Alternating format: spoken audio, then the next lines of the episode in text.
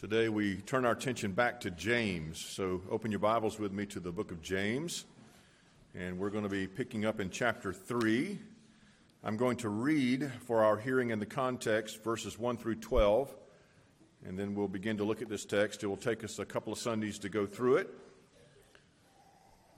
I want to talk about this morning the topic of taming the terrible tongue. James chapter 3, verse 1 through 12. The Word of God says, My brethren, let not many of you become teachers, knowing that we shall receive a stricter judgment. For we all stumble in many things. If anyone does not stumble in word, he is a perfect man, able also to bridle his whole body. Indeed, we put bits in horses' mouths that they may obey us, and we turn their whole body. Look also at the ships. Although they are so large and are driven by fierce winds, they are turned by a very small rudder wherever the pilot desires. Even so, the tongue is a little member and boasts great things. See how great a forest the little fire kindles. And the tongue is a fire, a world of iniquity. The tongue is so set among our members that it defiles the whole body. It sets on fire the course of nature and is set on fire by hell. For every kind of beast and bird and reptile and creature of the sea is tamed and has been tamed by mankind, but no man can tame the tongue. It is an unruly evil, full of deadly poison. With it we bless our God and Father, and with it we curse men who have been made in the similitude of God. Out of the same mouth proceed blessings and cursings. My brethren, these things ought not to be so. Does a spring send forth fresh water and bitter from the same spring? Can a fig tree, my brethren, bear olives and a grapevine bear figs? Thus, no spring yields both salt water and fresh. This part of James stands out in the book like a flame in darkness. It paints a picture of the destructive nature of sin and just how terrible it can be. It uses very descriptive language that many of us are familiar with. And one of the phrases that is often repeated regarding the tongue is the phrase, it is set on fire by hell itself. It almost sounds a little extreme, doesn't it? Unless you've been on the receiving end of one of those lashings by the tongue. It is like one pastor said, it's the concealed weapon that all of us have and we can use it at our discretion at any time. All we have to do is open the two gates, one of flesh and one of ivory, and let it go. It is so true, isn't it? I'm sure you remember the saying, Sticks and stones may break my bones, but words can never hurt me. That's not true. That's just not true. Words can hurt, and words can hurt for a lifetime. Words are like toothpaste, as one said. Once they're squeezed out, they're impossible to get back in. According to one article I read this week, and it's kind of interesting, this kind of came across my um, computer as I read through some articles. It said that the leading cause of death among young people regarding suicide is from bullying, where young people have been assaulted by words in fact, they say that now there's a new kind of bullying that's cyberbullying, where people do this through the internet and social media. Ages 10 to 14 of girls are at higher risk of this kind of suicide regarding bullying. They say that there are 4,400 deaths per year of suicide of young people, and regarding that, there are at least 100 attempts for every one. That's amazing. A lot of it has to do with the words that we share with one another. It's a tragic reality, but our words have great potential and great power, not only to harm, but also to do so good. Someone once said, one criticism will instantly overrule a thousand praises. One article, one article said this, and one author words can wound and steal life. Gossip and slander bring a cheap thrill to some while exploiting the, and objectifying others. False testimony uses words to misrepresent, caricature, and malign the reputation of fellow humans, while for selfish gain, while others use condemnation, accusation, and cutting sarcasm, which creates pain as they shame, belittle, and discourage. Coarse joking uses humor to, to draw attention to oneself while sending rotten, fu- rotten fruit up into the atmosphere. Words have tremendous power. They can encourage, they can strengthen, they can edify, they can enable. Words can be used to destroy, to discourage, and to disable. They can bleed the very life out of a human soul.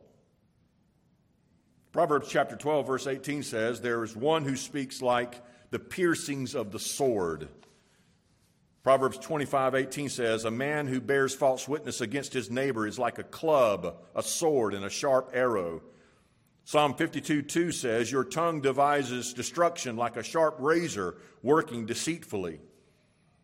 In the list given to us in Proverbs chapter 6 of the seven things that God hates and calls an abomination, three of them are related to the tongue. He says, These six things the Lord hates, yea, seven are an abomination to him a lying tongue, a false witness who speaks lies, and the one who sows discord among the brethren. Right among those horrible, horrible sins of the tongue is the hands that shed innocent blood. Proverbs 18:21 says death and life are in the power of the tongue.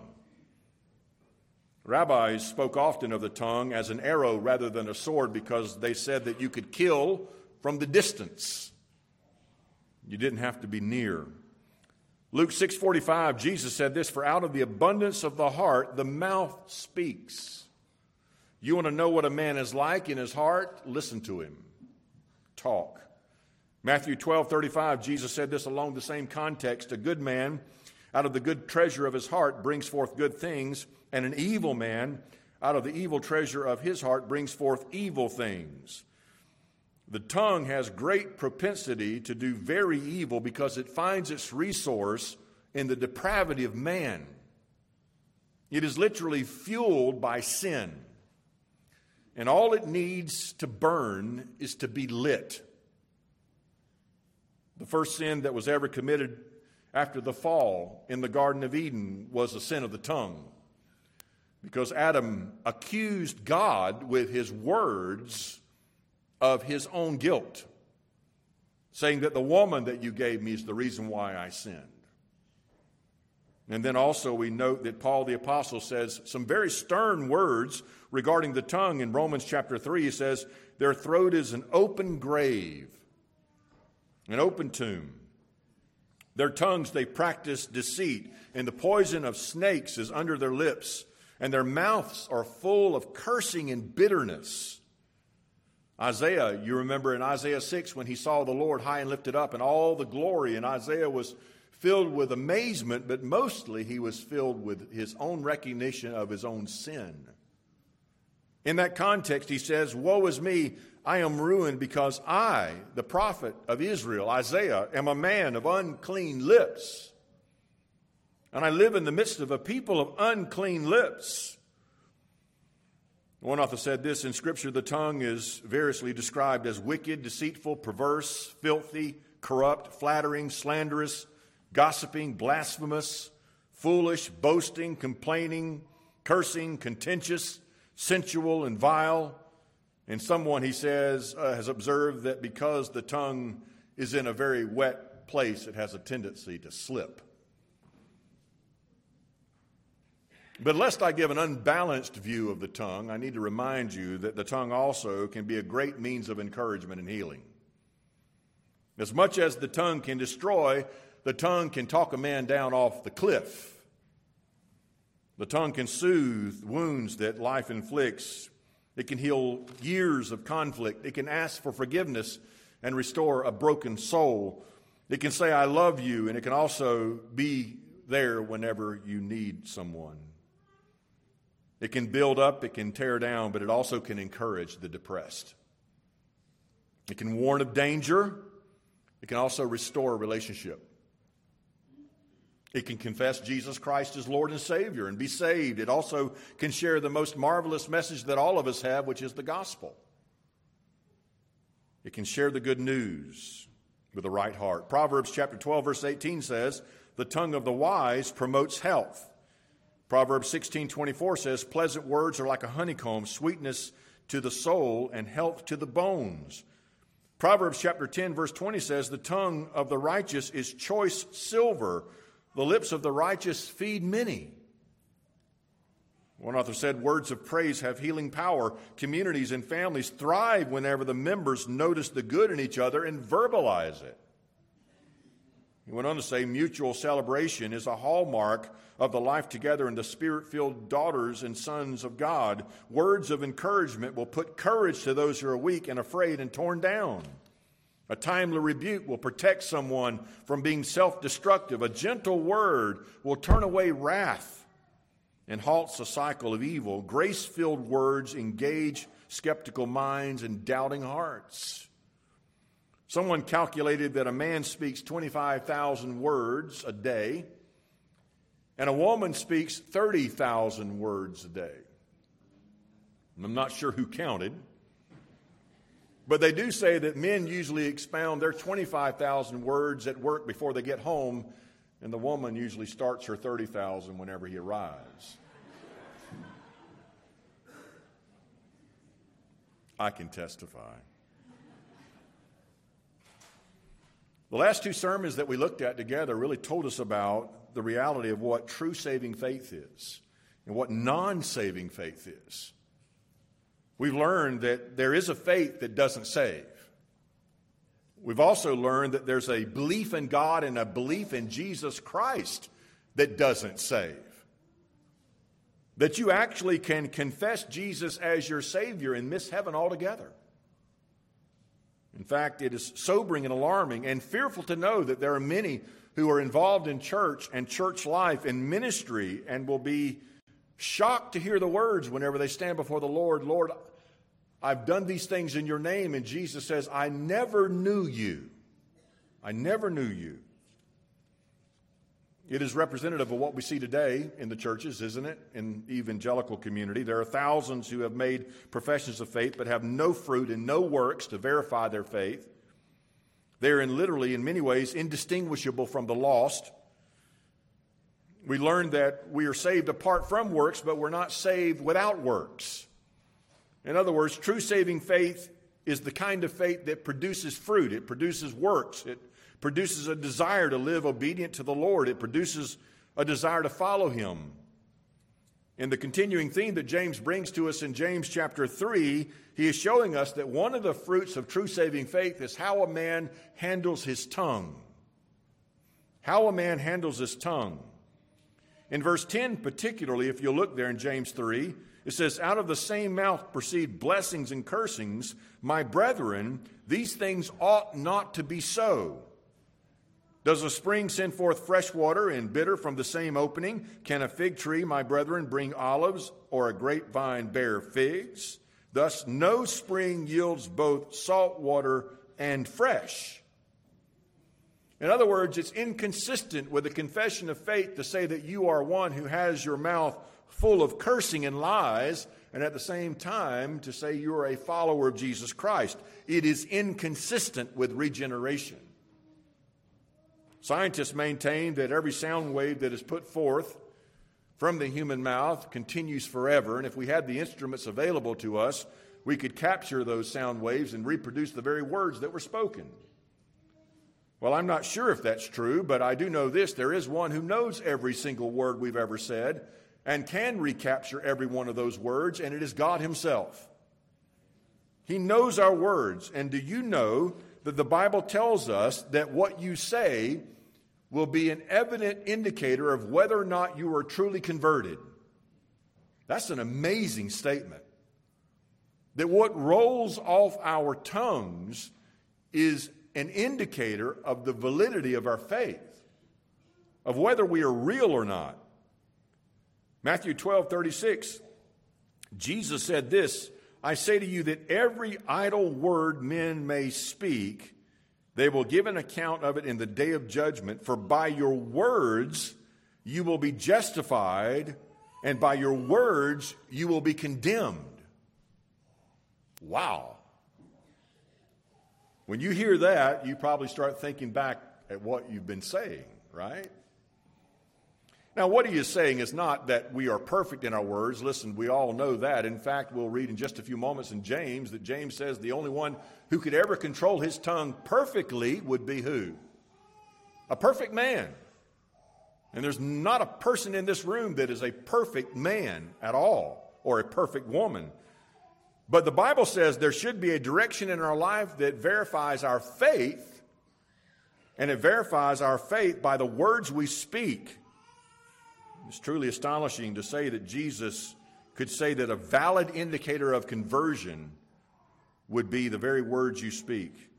In other words, in salvation, there should be a noticeable difference between the converted and the non converted based on what you say. Now, before we go any further, I want to say this because I think sometimes, especially in the evangelical community, we have a tendency to think, well, I don't curse and I don't say bad words, therefore I'm a Christian. That's not the only thing we're talking about here.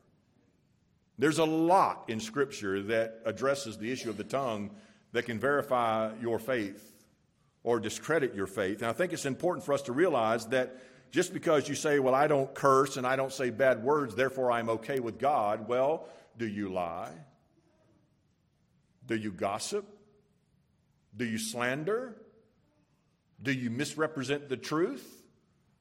Do you express anger in an ongoing pattern in your life? I know there's probably verses upon verses that you and I are thinking of that the Bible reflects on this topic, and you're wondering why I haven't shared them yet. Well, just give me a couple of Sundays. We'll talk about them. We'll talk about them. And I also want to add this that whenever I talk about the tongue, I am the first one to admit that I'm guilty. I am guilty. Listen, I have to speak all the time, and I have to talk all the time. So I know how important it is to relegate the tongue to holiness, really. I think it's important for us to realize that James is literally insisting on here the reality that if you are a truly converted person, it will flesh itself out in a manifestation of your tongue. Not in perfection, but at least in direction. There should be a noticeable difference between what you and I say and how we speak and how we talk as believers as opposed to the world and the unregenerate. As one author said, the tongue is an organ of speech, and man's use of the tongue provides a ready revelation of his inner nature. In other words, if you want to know what a man is really like or you want to know what a woman is really like, listen to what they say. James 1:26 reminded us early on in chapter 1, anyone who thinks his religious he is religious and yet does not bridle his tongue, you remember that? His religion is vain The tongue is you in a unique way. It may be small, it may be hidden, but it really does represent us, doesn't it? It is a tattletale on our character. It really betrays us too often, doesn't it? What's really deep in our heart. So it is utmost important that we learn what the Bible says about the tongue. And so we're going to do that as we work our way through James. He doesn't have a whole lot of positive things to say about the tongue in chapter 3, but we'll highlight some others in Scripture. But the point is, is that we know what James is trying to point out here is that the tongue is a terrible, terrible means of sin. The tongue can destroy. And apparently, there, there may have been a problem that James was addressing in the churches that he was writing this letter to as he would with any group of people, if you have any group of people, whether it's a family or a church or organization, there's always problems with the tongue. Most of my problems that I've ever had in church have always gone back to the tongue. And of course, most of my problems I've had with myself have always gone back to my tongue. If I could just keep my mouth shut, right? How many times I've regretted. Well, to begin with, let's look at the pressing prudence regarding the tongue. And that's in verse 1. My brethren, let not many of you become teachers, knowing that we shall receive a stricter judgment.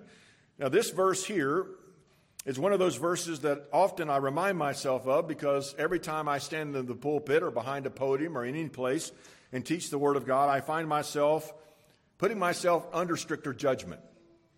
In other words, because of what I say, I put myself under stricter, more careful scrutiny of the Lord Himself. And every teacher is that way. Every teacher who teaches the Word of God, and we're not talking just generally, we're not talking about those who teach math or English or anything else. We're not talking about that, although you will be accountable for every idle word you speak, yes. But more particularly here, what James has in mind is the, didas, the uh, didaskalos, which is the Greek word for the teacher in the New Testament. In fact, in verse 1, where he says, My brethren, let not many of you become teachers, the word order is not exactly that way in the Greek text. I did find that in the um, Legacy Standard Bible, it gave almost a word for word literal translation of it. It says in James 3 1 in the Legacy Standard, do not many of you become teachers. In other words, the teachers is third in the sentence. My brothers is later. The emphasis of the text is on not becoming teachers. Not becoming teachers. James's emphasis here is that the brethren understand that, that they're going to go into more severe judgment for the teaching they, hit, they give. And so the command, and by the way, it is a command here don't so eagerly pursue being a teacher. Uh, don't, don't just jump on the bandwagon, if you will, to become a teacher. Teachers' primary tools are their tongues and what they say. And a biblical teacher has tremendous weight and responsibility. You're not handling the words of men, you're handling the words of the living God. And how you interpret them and how you communicate them and how you instruct has great weight, great, great gravitas. And it's so, so important for us to understand that because you can lead into truth, you can lead into life, and you also can lead into error, and you can lead into false doctrine by what you say and what you teach. And it's so important, as James tells us here, that we need to make sure that we don't so eagerly run after the office or position of teacher. This word didaskalos is used many, many times in the New Testament, referring to the official office of teacher, but also it's used in reference to just teaching in general. In fact, we have the word used in the Great Commission where it's telling us that we are to be teachers. In fact, it says in Matthew 28 19, Go therefore and make disciples of all nations, baptizing them in, in, the name of the Father and of the Son and the Holy Spirit, teaching them. So that places all of us in the category of teachers, at least at one level, right? All of us have a responsibility to share the word, to communicate the gospel clearly so that people can know who Jesus is and know the good news. But there is levels of accountability when it comes to teachers. No doubt. The rabbis and the Jews specifically believed that the teaching position was one of the highest honors in Israel. In fact, they would rank the teachers, the rabbis, above the parents of people. And one of the statements the rabbis would make is that if you or your parents were taken into captivity and the rabbi was taken into captivity, then you make sure you let the rabbi go first. So there was a great understanding of the honor that came with that. Even though rabbis were not known to receive money for their teaching positions in Israel, it was considered a very pious act to take in a rabbi and to take care of their needs and, and to support them in every way possible. The word translated become here is a present tense in the text, meaning that there's an ongoing desire for becoming teachers. And what James is warning is not the fact that we don't need teachers or you shouldn't be a teacher, but he's warning against what you say and the accountability of it. I don't want to discourage anybody who's gifted that way to, to become a teacher. And I don't want to discourage anyone from sharing the Word of God with your neighbor or your friend or discipling one another. But I am telling you that all of us are accountable for the words we say and the tongues that we use in representing and teaching the Word of God. And that's what James's point is. I mean, the teaching position is, is highly exalted in the Bible, no doubt. In Acts chapter 13, verse 1, it says, Now in the church at Antioch, there were certain prophets and teachers. Right at the very beginning, the prominent ones that are known and spoken of are the prophets and the teachers. As we get to Ephesians 4 11 and following, it says that God Himself, Christ Himself, gave to the church apostles, some prophets, some evangelists, and some pastors and teachers for the equipping of the saints, for the building up of the saints. The apostles, prophets, evangelists, and pastors and teachers all have one thing in common they all spoke forth doctrine. They taught, they preached, they proclaimed. And this is the idea that is given in the New Testament. Christianity gave prominence to teaching, and it should be that way and should be understood that way. In fact, elders, in their qualifications in chapter 3, verse 6, it tells us they should not be a novice. That means a new convert. And the reason why is because in the position of elder, you usually end up in some position of teaching somewhere in the church, and it's easy to get puffed up and prideful and arrogant about your teaching, and you can fall into the same condemnation of the devil as it says in 1 Timothy 3 6. So, teachers in the church today need to be grounded in the Word of God, well equipped and well trained, so that they know and understand what they're teaching and the responsibility that they have. Great moral damage can occur in a local church by error that is taught by the leadership. And it has to be taken seriously, doesn't it? As one author said, that is why it is so foolish and spiritually dangerous to have newly converted celebrities or any other new convert, as well as an untrained person as a preacher or a teacher in a local assembly. And we have a problem with that in evangelicalism today. Somebody who's a celebrity gets saved, and all of a sudden they're on the speaking circuit. And they're going around, and usually they get drifted into some kind of error or doctrinal heresy, and then they begin to promote it. And because of their celebrity status, they gain a following that way. And it's a tragedy. It's a tragedy, especially when we move away from the local New Testament church. Now, I'll be the first one to tell you that I think seminaries are important, that I think even extra biblical education is important, that there's many parachurch organizations that have been really helpful to the church. But what has happened is, so sadly over the years, is the church has relegated its responsibility to train up men as teachers in the church to other things or other people or other institutions when we're the ones who are responsible to do that here at this church. And that's, by the way, just to give a little footnote to that, that's one of the reasons why the Master Seminary that John MacArthur had started many years ago now actually started out of the New Testament church. And if you go to that church today, the Master Seminary is on the same property. It's right there with them. So whenever you're involved in that seminary, you're there at the church. You're involved in the church. Covenant Baptist Theological Seminary, two men in our church are taking classes right now from that seminary. And one of the requirements of that seminary is you have to be involved in the local church. You have to meet with the leadership of the local church. You can't just go away, get educated, and then get dumped back into a church somewhere. And that's what we see so often today. And, you know, I read chapter 3, verse 1 when he says, My brethren, let not many of you become teachers, knowing that we shall receive a stricter judgment. The translation of the word knowing is a perfect tense verb that assumes that they had already known this.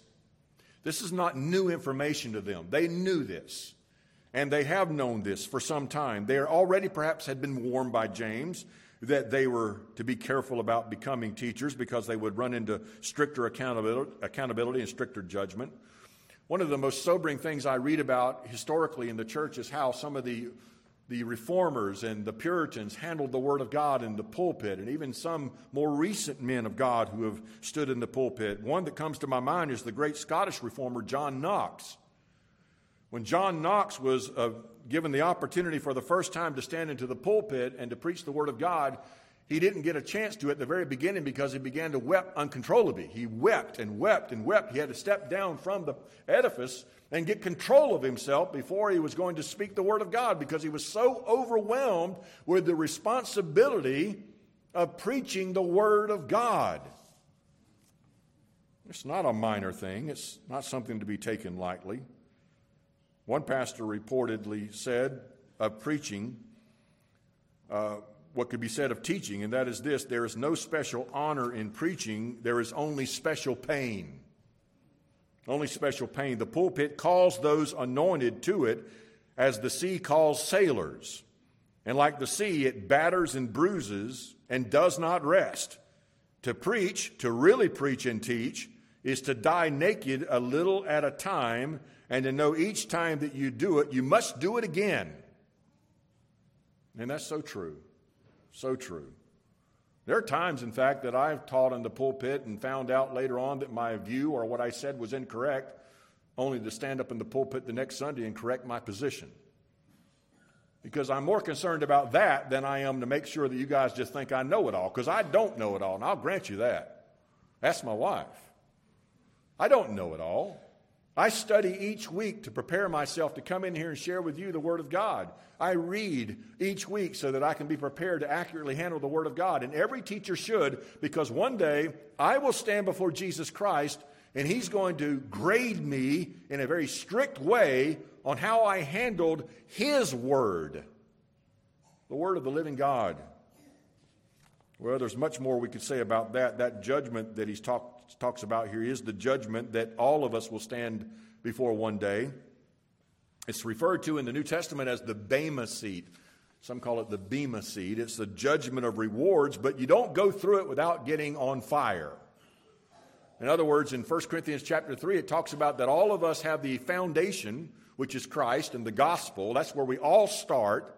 But some of us build on that foundation with gold and silver and precious stones, and then others build with wood, hay, and straw. And whenever you go through the fiery, omniscient judgment of Christ, the Bible says some of us will come at, out of that judgment yet as through fire. In other words, you're going to be judged, you're going to be evaluated, you're going to be held accountable for what you have done as a teacher, and some of us will be coming out smelling more like smoke because of what we have gone through. It is a sobering reality. 2 Timothy 4, listen to what Paul's last words were to, to Timothy. He says, I charge you therefore before God and the Lord Jesus Christ who will judge the living and the dead at his appearing, preach the word. In other words, no matter whether you're alive or you are dead, you will be brought before the Lord and give account for what you have done as a servant of God. Therefore, don't preach your opinion, your ideas, preach the word of the living God. Hebrews chapter 13, verse 12 says, Obey those who rule over you and be submissive, for they watch out for your souls as those who will give an account. These are tough words. Paul lived that, by the way, in Acts 20 26. He talks about how he handled himself among the leadership and the church at Ephesus. He says, Therefore, I testify to you this day that I am innocent of the blood of all men, for I have not uh, shunned to declare to you the whole counsel of God, all of it. No matter how offensive it may be, or how troubling it may be, how uncomfortable it may be, how difficult it may be, he was willing to share the whole counsel of God so that he could stand before the Lord with a conscience that is clear. So we see the pressing prudence regarding the tongue. Be careful with your tongue, especially if you become a teacher, or even as a believer who's discipling another believer, or even sharing the gospel, make sure you have the gospel right. Be careful what you say. Don't misrepresent the Word of God to get results. Don't be pragmatic in your approach so much that you water down and sugarcoat the message so that people respond to you in a nice way. Give them the truth in love, with grace, with your tongue and share the word because you will be accountable for those words. And the second point now, tonight, or this morning rather, getting ahead of myself, not only the pressing prudence regarding the tongue, but also the potential perfection of the tongue. Look at verse 2. But we all stumble in many things. I was so thankful for that part of the text because, uh, you know, you read the first verse and you think, oh my goodness, it's all over with. But then James himself recognizes, as did all the other apostles, that we do stumble in many things. If anyone does not stumble in word, he is a perfect man, able to bridle his whole body.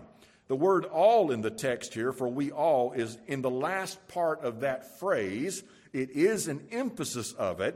It is also a unique way in which uh, James wrote this word ha ampatas, which is a word that is a compound word of the word all, with a prefix added to it, which emphasizes that to be a strong form, not just everybody, but everybody in bold print. Everybody underlined with an explanation point after it. That's what James is seeing. For we all, we all stumble in many things. And if you don't stumble in word, you're perfect. You're perfect. The word stumble here, translated in our text twice in this verse, uh, actually refers to the idea of a moral lapse. Uh, it, can, it has that idea even of walking and tripping up. That is included in that. But it also denotes a failure of your responsibility or a failure of your duty, so much so that you are blameworthy for your actions. That's the idea of stumble. It's present tense again, which notes that this is an ongoing problem we all have. We all stumble. We all have problems with our own failures of sin, especially the tongue. Especially the tongue. Proverbs 20, verse 9 says, Who can say, I have made my heart clean and I am pure from my sin? Who can say that? Ecclesiastes 7:20 says, "For there is not a just man on the earth who does good and does not sin." Also Isaiah 64:6 says, for we are all like an unclean thing, and all our righteousness is as filthy rags. We fade as a leaf, and our, our iniquities, like the wind, have taken us away. And then again, Paul's words in Romans 3 there's none righteous, no, not one. There's none who understands, there's none who seek after God.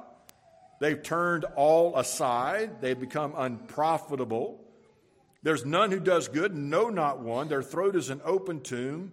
With their tongues, they have continually practiced deceit, and the poison of snakes is under their lips. In Romans 7, Paul says these words I find in a law that evil is continually with me. Galatians 5:17 here's the battle all of us have, right? The flesh lusts against the spirit and the spirit against the flesh, and these are contrary to one another, so that you do not do the things you wish. And so all those verses are really giving credibility to what James says, right? Verse 2 We all stumble in many things, and if anyone does not stumble in a word, he is a perfect man. The word perfect, teleos, some actually have the idea that this means mature in this text, that if you are one who does not stumble in word, then you are a mature man, a man who is mature in your faith or mature in your Christian walk. I don't believe that's what he's saying here. Although, although it's very possible that that's what the word can mean. It does mean that, in fact, in a number of places. The word perfect is used already a couple of times in James. Let me show you how James uses it. James 1 4, he says, Let patience have its perfect work, that you may be perfect and complete, lacking nothing. He uses it two ways there, same Greek word, but he uses it two different ways. First of all, he says, let patience have its perfect work. What do we mean by that? Mature? No. We mean the absolute perfect work that God does in bringing trials into your life. Then he says, that you may be perfect, not sinless, but mature and grown up as a believer. So he uses it two ways in that verse. In James 1:17, every good gift and every perfect gift is from above. What is that? Mature gift? No, he's talking about absolute total perfection that comes from God the Father in heaven in James 1:25, but he who looks into the perfect law of liberty, again not just whole, not just mature, not just complete, but the idea of absolute perfect law without flaw, the perfect law of liberty. So James already uses the word teleos or perfect a number of different ways. Primarily he uses it for the idea of in the sense of absolute perfection. And I believe that's what he has in mind here, that he's using it that way. That, listen, if you are one who's able to deal with your tongue completely, so much so that you never stumble with a word, then you're a perfect man. You are a perfect man. That goes on to follow in his argument later as he brings it up. In other words, there is no such thing. That's his point. That's his point. Now, why would he say that? Does he mean, well, look, you can't control it, so forget it. Let it fly, right? That's not what he's saying either. He's not using the argument that was brought up to Paul the Apostle in Romans 5 at the end of the chapter, whenever he talks about wherever sin is, grace abounds. So then we just should sin all the more, right? That grace may abound. No. What does he say in chapter 6? No, no, no. Absolutely not. God forbid. We've all died to sin. We're a different person. James is not saying just because he recognizes the problem with our tongue and that the only one who can control it perfectly is a perfect man that we should just give up on the matter. What he is telling us is this this is a beast to be tamed. This is something to watch out for. This is something you must constantly be sober about that tongue that is always there with its propensity to lash forth and to bring forth its evil. He says in verse 2 You're a perfect man if you are able to bridle this tongue. And if you're able to do that, you're able to bridle your whole body. In other words, if you can control this one problem, you can control all other sin in your life. That shows the magnitude of the problem, how serious it is how profound it is. It's something that all of us need to understand. That the word that is translated here, bridle, is made up of a compound Greek word. One of the words is kalanos, and the other is ago, which means to lead. And it actually has the idea of restraining or governing or controlling. Some of the synonyms of that are to hinder or to put in check. To put in check. And so what is behind this is this is that if you and I are going to be willing to understand taming the tongue, we have to recognize the propensity and the power behind this tongue. Know that the only one who could ever control it perfectly would be the perfect man, which there is not one. But since there isn't one, doesn't mean we give up and that we don't try to. As one author said, the first steps of repentance from sin is the recognition of it. You got to know the power of the beast before you tame it. You've got to understand the propensity of the sin that is there within the small member that resides behind the two gates of flesh and teeth.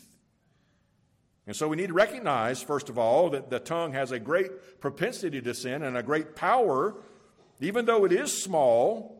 And by doing that, we begin to understand that we can, we can stop this slithering, slippery thing that slides around in our mouth and to control it control it. We need to understand just how profound the battle is, and that's what James wants to point out to us, and that's what he's going to do as he moves through the rest of the text. So let's move a little further now into the third point, and that is not only the pressing prudence regarding the tongue, the potential perfection of the tongue, but also the pervasive power of the tongue. And these are very simple analogies. I don't really need to comment on them much, and I think sometimes when I comment on things like this, I go beyond my knowledge and I might show you just how ignorant I really am. But in verse 3, he says, Indeed, we put bits in horses' mouths that they may obey us, and we turn their whole body. Now, here's a confession I've never ridden a horse. Okay? I don't ever desire to ride a horse. Okay? I'm not sure I want to be on the back of anything like that. As a child, I tried to ride a dog one time. We had a St. Bernard in Florida, believe it or not. We had to shave him so he could stay cool. But he loved to run whenever you shaved him. And he'd come barreling around that house like a football player and knock us all on the ground. That's about as close as I've ever gotten to riding a horse. Now, I know that some of you love horses and you love to ride horses and you think it's a wonderful thing, and that's all great. And I, I support you 100% in it. But behind the analogy that we have here in this text is, is that you have a very large beast, right? A very powerful animal. And how do you control him? Strap his legs together, tie him up so he can't walk but a little at a time? No, you control him by a bit in his mouth that lays over his tongue. And you can turn his head one way or the other, thereby turning his entire body to go that direction based upon that small piece of metal in his mouth. That's an amazing analogy, isn't it? Because what James is telling us is that that beast that you have within you, you know, that tongue that is so small yet so powerful, you need to recognize its power and how you can control the sinful tendencies of the human heart by controlling the tongue. He also, in verse 4, uses the analogy of the ships. Now you're getting closer to home for me in the water. He says, Look also at the ships, although they are so large and are driven by fierce winds, They are turned by very small rudders wherever the pilot desires. Now, the word pilot is really an unfortunate translation of that text, even though really it's made up of three words the one governing the direction or determining the direction of the ship is the four words that are used in the original text that are translated here pilot desires. You might, I know some of you who are naval personnel, personnel are thinking, why doesn't it say captain? Well, it could say that, but the pilot gives more of an idea of what the words are indicating that you're steering it in one direction or another, as opposed to a captain of an army or something like that, like the New Testament would have recognized the word. Nevertheless, the point is, you get it, it's very clear that these large ships are governed by a very small rudder. Now, for those of you who are not into boating or shipping, there's a small device, usually on the back of a boat, called a rudder or a ship. If you have an outboard, you have a motor that turns, it acts as the rudder, and it will turn you right or left or whatever as you want to go, wherever you desire to go. In those days, there were some large ships, not like we have today. I mean, we have some behemoths today. We have some ships that are massive and uh, the, you know that can carry tons of cargo. And some of the uh, aircraft carriers and warships that we have are massive ships. But in those days, the largest one that we know of that the Apostle Paul would have actually uh, conversed on and traveled on was one that could hold about 276 passengers plus food and other needs. They would have the crew, the soldiers, and the citizens, and sometimes even prisoners. And they were large vessels, no doubt, larger than what the fishermen were used to on their daily uh, trips to go fishing. These were big ships in those days. And the way they governed them and moved them and churned them was by the small rudder on the back of the ship. Usually they were driven by wind and oars. And in this case, what he's simply saying is here you have this large ship, and what turns it is this small piece of wood at the back of the ship called the rudder. And it can take this massive vessel that can hold so many people and turn it wherever the pilot determines. So it is with the tongue, right? It's exactly what he's telling us here in this text. Look at it in verse 5. Even so, the tongue is a little member, like the rudder, like the bit in the horse's mouth, yet it boasts great things. In other words, it may not be much, and you don't see it a whole lot, but it sure is a prideful little arrogant thing, isn't it? It loves to boast. It loves to speak well of itself. It loves to make others look less than itself. All of these things could be attributed to this point that is given to us. And James is telling us be careful lest you underestimate the power of the smallest member that can cause so much harm and so much division and so much destruction. It can destroy, it can sin and sin greatly. In fact, the word that is translated here in verse 5 that this tongue boasts great things in the Textus Receptus, which is the Greek text that the King James Version and the New King James is based upon, the word is a compound word. Two of the words that are translated great, boast great things. In the other translation, it's separated. But in the Textus Receptus, if you put the two words together and you get the compound use of it, it has the idea of being proud or talking big. Big talk. You know, the whole problem that all of us have that started the whole mess, right? All the way back to the devil in heaven was pride, boasting. All of that that comes and spews forth from the tongue, just like Satan did up in heaven whenever he rebelled. He says, I will be like the Most High. His little slithering demonic tongue boasted great things, and he was kicked out of heaven. And so our tongue does the exact same thing. It is self centered. Your tongue loves you, and you take care of it, don't you? and it desires to be the most important, and it will do whatever it can to make itself look good, and it will boast great, great things. As one author said, obviously the author here, James, has in mind the natural inclination of the sinner to boast and to be self centered. But the tongue is the one that issues this forth. It is the one that brings this forth. It brings destruction in its wake.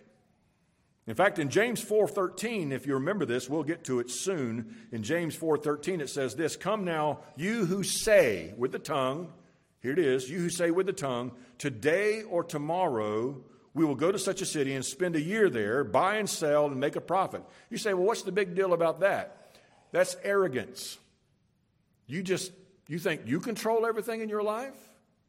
You just say this as if you have complete control over all of these things? In verse 14, whereas you do not know what's going to happen tomorrow at all, yet you say this. For what is your life? It's even a vapor that appears for a little while and then vanishes away. Instead, you ought to say with your tongue, If the Lord wills, we shall live and do this or that. Now, verse 16, but now you boast in your arrogance. There it is, right there. Oh, how the tongue wishes to usurp the authority of God in our lives and not to obey, but to rebel and to speak ill and evil of others. So, in order for you and I, as, our, as a believer, to control the tongue in our lives, we must always, always be ever present and ever present in our mind to resist the inclination and the temptation to allow the tongue to be loose and to do whatever it desires to do. We should always be careful to speak gracious words. You say, what exactly is that? A gracious word is an unmerited word. You say, well, they don't deserve it. That's exactly what grace means. You don't speak harm, you speak edifying words, encouraging words, gracious words. Those kinds of words that build up rather than tear down. Listen, it's easy to tear down someone, it's difficult to build someone up. It's easy to speak ill of someone and to point out all of their faults, right? But we need to be careful to make sure that we speak edifying words, comforting words, blessing words, even to those who do us harm and don't encourage us back. They should be words that are given in humility and gratitude and peace and holiness and wisdom, as we'll see later on in James 3. These words should come from our heart because we're indwelt by the Spirit of God and we're being controlled by the power of the Holy Spirit and infilled with His Word so that these words come out naturally to others. Do you do that? You have any problems with that? I think all of us would be willing to say, yes, we do. You know, your tongue is that one part of your body that is like a temperature gauge of your spiritual health. Now, before we had all the electronic nonsense, we had the old thermometers where you would lay in bed and they would stick the thermometer under your tongue and you would wait there would, for your mom to come get it out of there because you couldn't stand it. You put that thermometer under your tongue to determine the temperature of your body, right? If you had a fever or not, to determine just how sick you really are. So it is with the tongue. Your tongue is a spiritual temperature gauge of where you are in your spiritual life. If your tongue has control of you, you're going the wrong direction in your spiritual direction, in your spiritual life. But as a believer, you and I should work hard to control the smallest member of our body that causes so much harm. Let me give you a little hint as to how we do this so that I don't leave you without any help. One of the ways we can keep our tongue in check and restrain our words that we share is by, by allowing other words to infiltrate our heart. That's the words of Christ, the words of God. They fill our minds and they fill our soul, and then they're enabling us to control the propensities and the powerful inclinations of evil that want to roll off of our tongues. Colossians 3 is a passage I'll close with before we have the Lord's Supper. But Colossians 3 is probably one of the clearest on this. It says this in Colossians 3:16, "Let the word of Christ dwell in you richly with all wisdom, teaching and admonishing one another in psalms and hymns and spiritual songs, seeking singing uh, with grace in your hearts to the Lord. And whatever you do in word or deed, do all in the name of the Lord Jesus Christ, giving thanks to God the Father through him. So, for us to control our words, we, ha- we need to have the Word of Christ control us.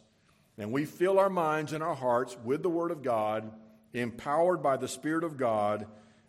We share that with one another in wisdom and teaching and admonishing through songs, through psalms and hymns.